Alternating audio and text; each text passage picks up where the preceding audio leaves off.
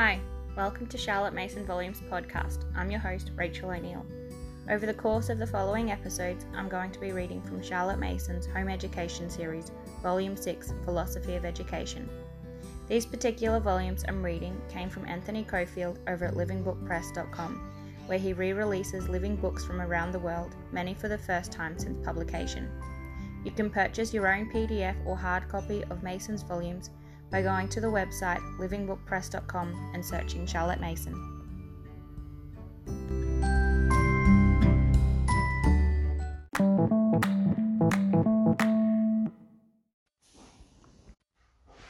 Chapter 4 Authority and Docility. The principles of authority, on the one hand, and docility on the other, are natural, necessary, and fundamental. The war has made surprises stale, but in those remote pre war days we were enormously startled by the discovery of wireless telegraphy. That communications should pass through almost infinite space without sign or sound or obvious channel and arrive instantly at their destination took away our breath. We had the grace to value the discovery for something more than its utility. We were awed in the presence of a law which had always been there, but was only now perceived. In something the way we had we have been electrified by the discovery in the fields of France of heroism in the breast of every common soldier. Now, just such discoveries wait us in the field of education. Every king and commander, every mother, elder sister, school prefect, every foreman of works and captain of games, finds that within himself which secures faithful obedience, not for the sake of his merit, but because authority is proper to his office. Without this principle, society would cease to cohere and any miner in this field may strike a vein of ore which shall enrich the world. The citizens of an ancient city on the shores of Gennesaret made one of those startling discoveries, and knew how to give it a name. They found out that Christ spake with authority, and not as their scribes. It is not ours to speak with authority. The verily, verily, I say unto you, is a divine word, not for us. Nevertheless, deputed authority is among us and in us. He is an authority on such and such a subject, is a correct expression, because by much study he has made it his own and has a right to speak. This deputed authority appears to be lodged in everyone, ready for occasion. Mr. Benjamin Kidd has told us how the London policeman is the very embodiment of authority, implicitly obeyed in a way surprising to strangers. Practically, there is no such thing as anarchy. What is so called is a mere transference of authority, even if in the last resort the anarchist finds authority in himself alone. There is an idea abroad that authority makes for tyranny, and that obedience, voluntary or involuntary, is of the nature of slavishness. But authority is, on the contrary, the condition without which liberty does not exist, and except it be abused, is entirely congenial on those whom it is exercised. We are so made that we like to be ordered, even if the ordering be only that of circumstances. Servants take pride in the orders they receive. That our badge of honour is an order is a significant use of words. It is still true that order is heaven's first law, and order is the outcome of authority. Jane. That principle in us which brings us into subjection to authority is docility, teachableness, and that also is universal. If a man in the pride of his heart decline other authority, he will submit himself slavishly to his star or his destiny. It would seem that the exercise of docility is as natural and necessary as that of reason or imagination, and the two principles of authority and docility act in every life precisely as do those two elemental principles which enable the earth to maintain its orbit the one drawing it towards the sun, the other is constantly driving it into space. Between the two, the earth maintains a more or less middle course, and the days go on. The same two principles work in every child, the one producing ordered life, the other making for rebellion. And the crux in bringing up children is to find the mean which shall keep a child true to its elliptical orbit. The solution offered today is freedom in our schools. Children may be governed, but they must not be aware that they are governed. And go as you please must be the apparent rule of their lives, while do as you're bid is the moving force. The result of an ordered freedom is obtained. That ordered freedom which rules the lives of 999 in 1000 of the citizens of the world. But the drawback to an indirect method of securing this result is that when do as you please is substituted for do as you're bid, there is dissimulation in the air, and children fail to learn that habit of proud subjection and dignified obedience which distinguishes great men and noble citizens. No doubt it is pleasing that children should behave naturally, should get up and wander about, should sit still or frolic as they have a mind to, but they too must learn obedience, and it is no small element in their happiness and ours that obedience is both delightful and reposeful. It is the part of the teacher to secure willing obedience, not so much to himself as to the laws of the school. If a boy have a passage to read, he obeys the call of that immediate duty, reads the passage with attention, and is happy in doing so. We all know with what a sense of added importance we say, I must be at Mrs. Jones by eleven. It is necessary that I should see Brown. The life that does not obey such conditions has got out of its orbit and is not of use to society. It is necessary that we should all follow an ordered course, and children, even infant children, must begin in the way in which they will have to go on. Happily, they come to us with the two inherent forces, centripetal and centrifugal, which secure to them freedom, that is, self authority on the one hand, and proud subjection on the other.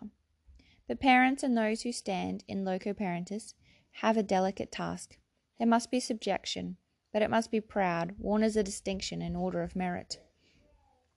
Probably the way to secure this is to avoid standing between children and those laws of life and conduct by which we are all ultimately ruled, and the claims of the matter in hand.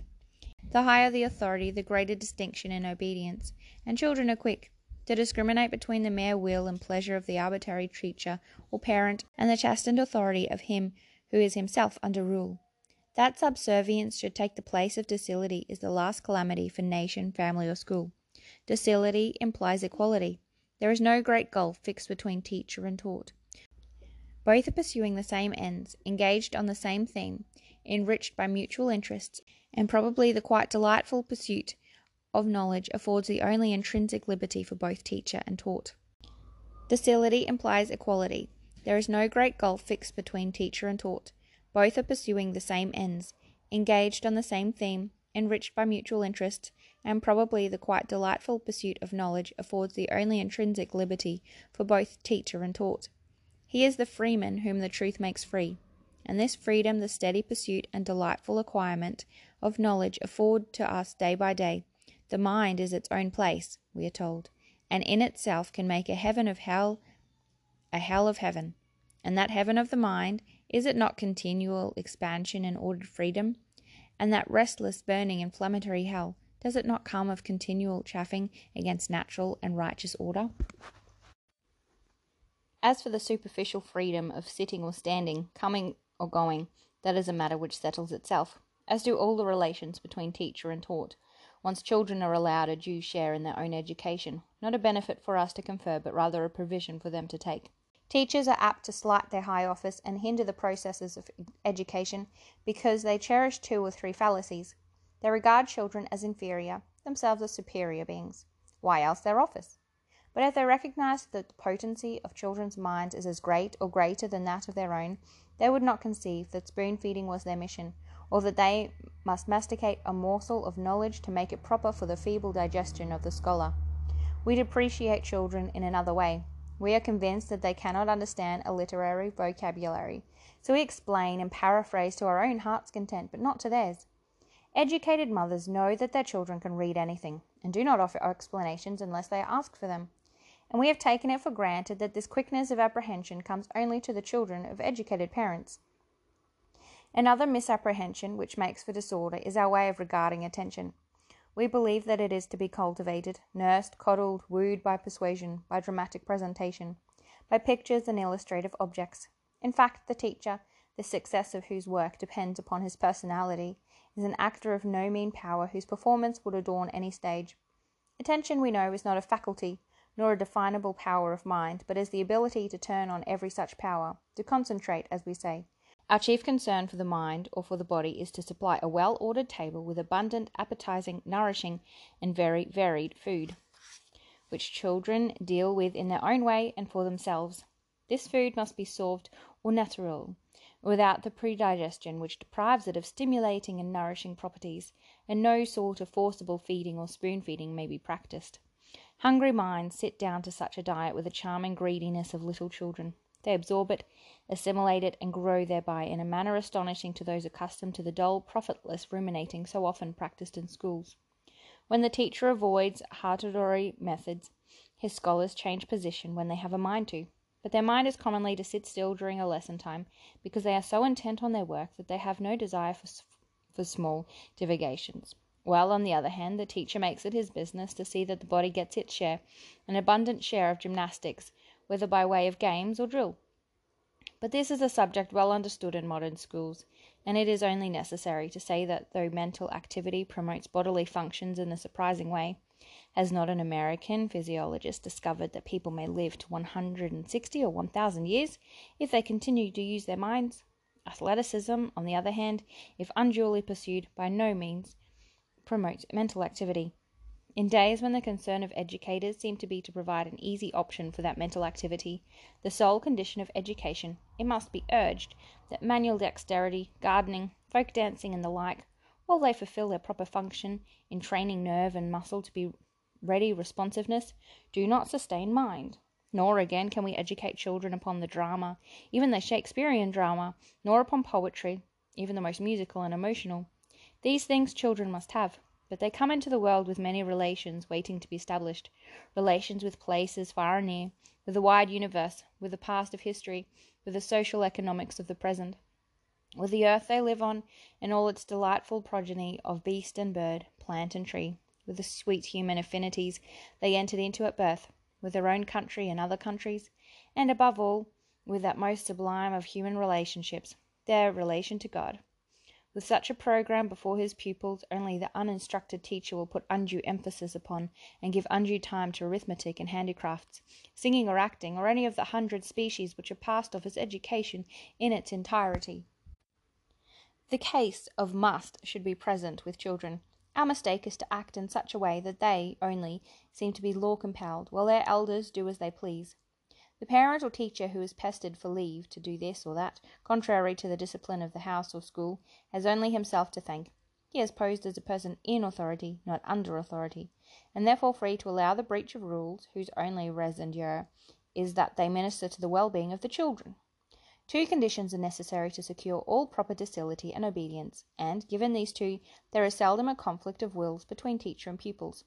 The conditions are, the teacher or other head may not be arbitrary, but must act so evidently as one under authority, that the children, quick to discern, see that he too must do the things he ought, and therefore that regulations are not made for his convenience. I am assuming that everyone entrusted with the bringing up of children recognizes the supreme authority to whom we are subject. Without this recognition, I do not see how it is possible to establish the nice relation which should exist between teacher and taught. The other condition is that children should have a fine sense of the freedom which comes of knowledge when they are allowed to appropriate as they choose, freely given with little intervention from the teacher. They do choose and are happy in their work, so there is little opportunity for coercion or for deadening hortatory talk.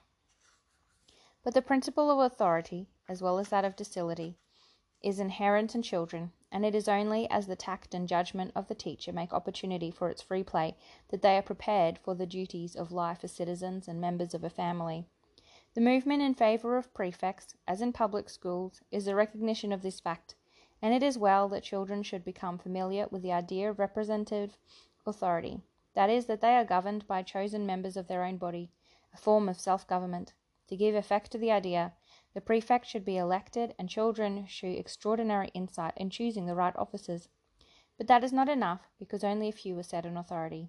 Certain small offices should be held in rotation by every member of a class.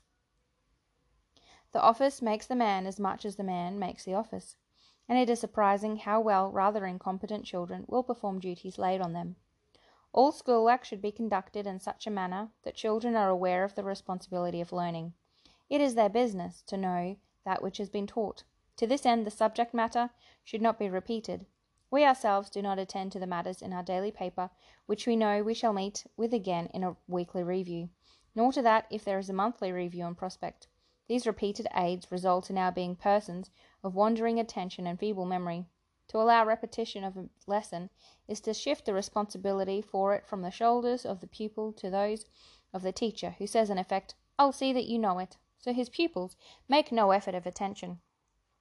Thus the same stale stuff is repeated again and again, and the children get bored and restive, ready for pranks by way of a change. We throw away labour in attempting to produce or to train this necessary function. There it is in every child of full measure, a very Niagara of force, ready to be turned on in obedience to the child's own authority, and capable of infinite resistance to authority imposed from without. Our part is to regard attention, too, as an appetite, and to feed it with the best we have in our books and in all knowledge. But children do it on their own. We may not play Sir Oracle any more, but our knowledge is too circumscribed, our diction too poor, vague, desultory, to cope with the ability of young creatures who thirst for knowledge. We must put into their hands the sources which we must needs use for ourselves, the best books of the best writers. I'll mention only one more disability which hinders us in our work as teachers. I mean that depreciation of knowledge which is just now characteristic of Englishmen. A well known educationalist lately nailed up the thesis that what children want in the way of knowledge is just two things how to do the work by which they must earn their living, and how to behave as citizens. This writer does not see that work is done and duties performed in the ratio of the person who works, the more the man is as a person, the more valuable will be his work, and the more dependable his conduct. Yet we omit from popular education that tincture of humane letters which makes for efficiency. One hears, for instance, of an adolescent school with some 9,000 pupils who came in batches of a few hundreds, each batch to learn one or other of a score or so of admirable crafts and accomplishments. But not one hour is spent in a three or four years' course in this People's University on any sort of humane knowledge, in any reading or thinking which should make the pupils better men and women and better citizens. To return to our method of employing attention, it is not a casual matter, a convenience, almost miraculous way of covering the ground, of getting children to know certainly and lastingly a surprising amount. All this is to the good, but it is something more, a root principle vital to education. In this way of learning, the child comes to his own. He makes use of the authority which is in him in its highest function as a self commanding, self compelling power. It is delightful to use any power that is in us, if only that of keeping up in cup and ball a hundred times, as, to the delight of small nephews and nieces, Jane Austen did.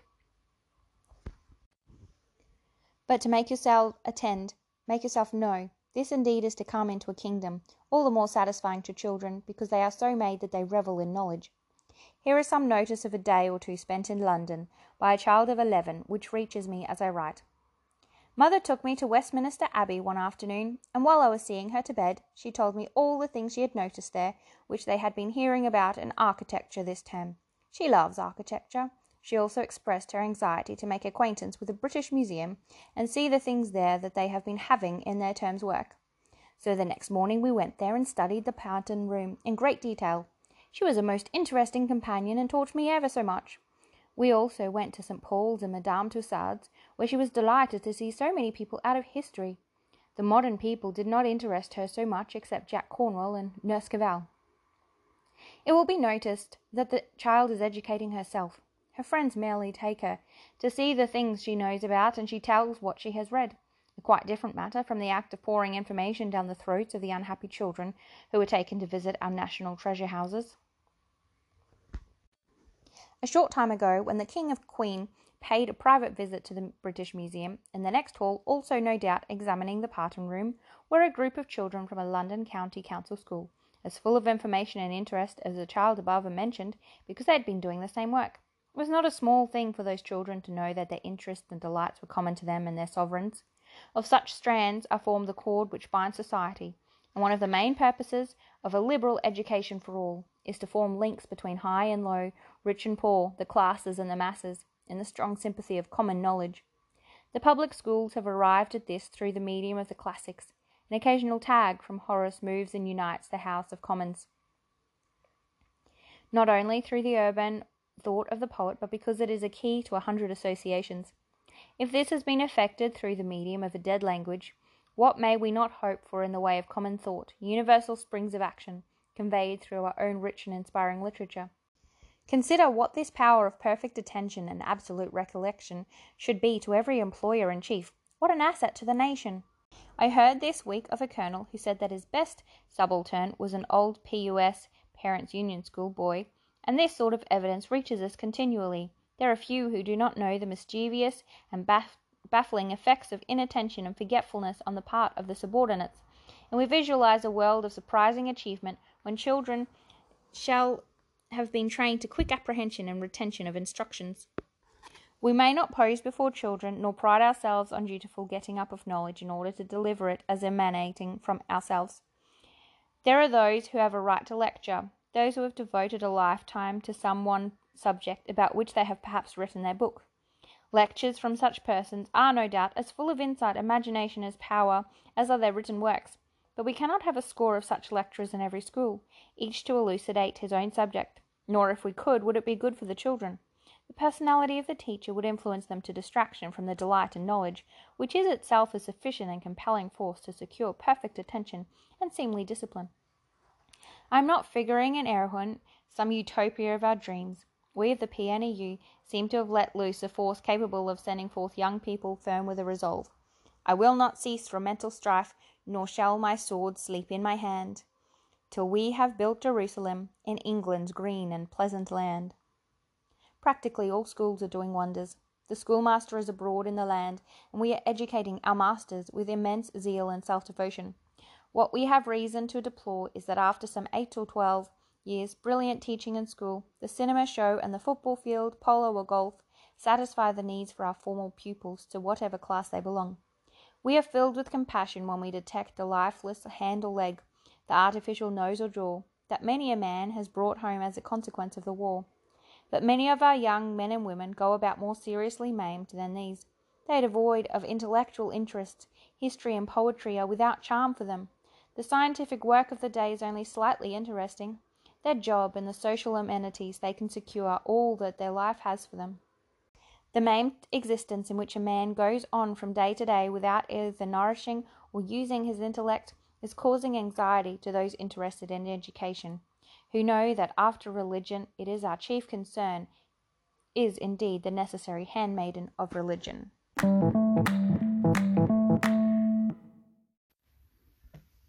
Thanks for joining me today in reading through Charlotte Mason's works. If you like this episode, please subscribe, leave a rating or review on iTunes or wherever you're listening from, as this helps other people also find this podcast.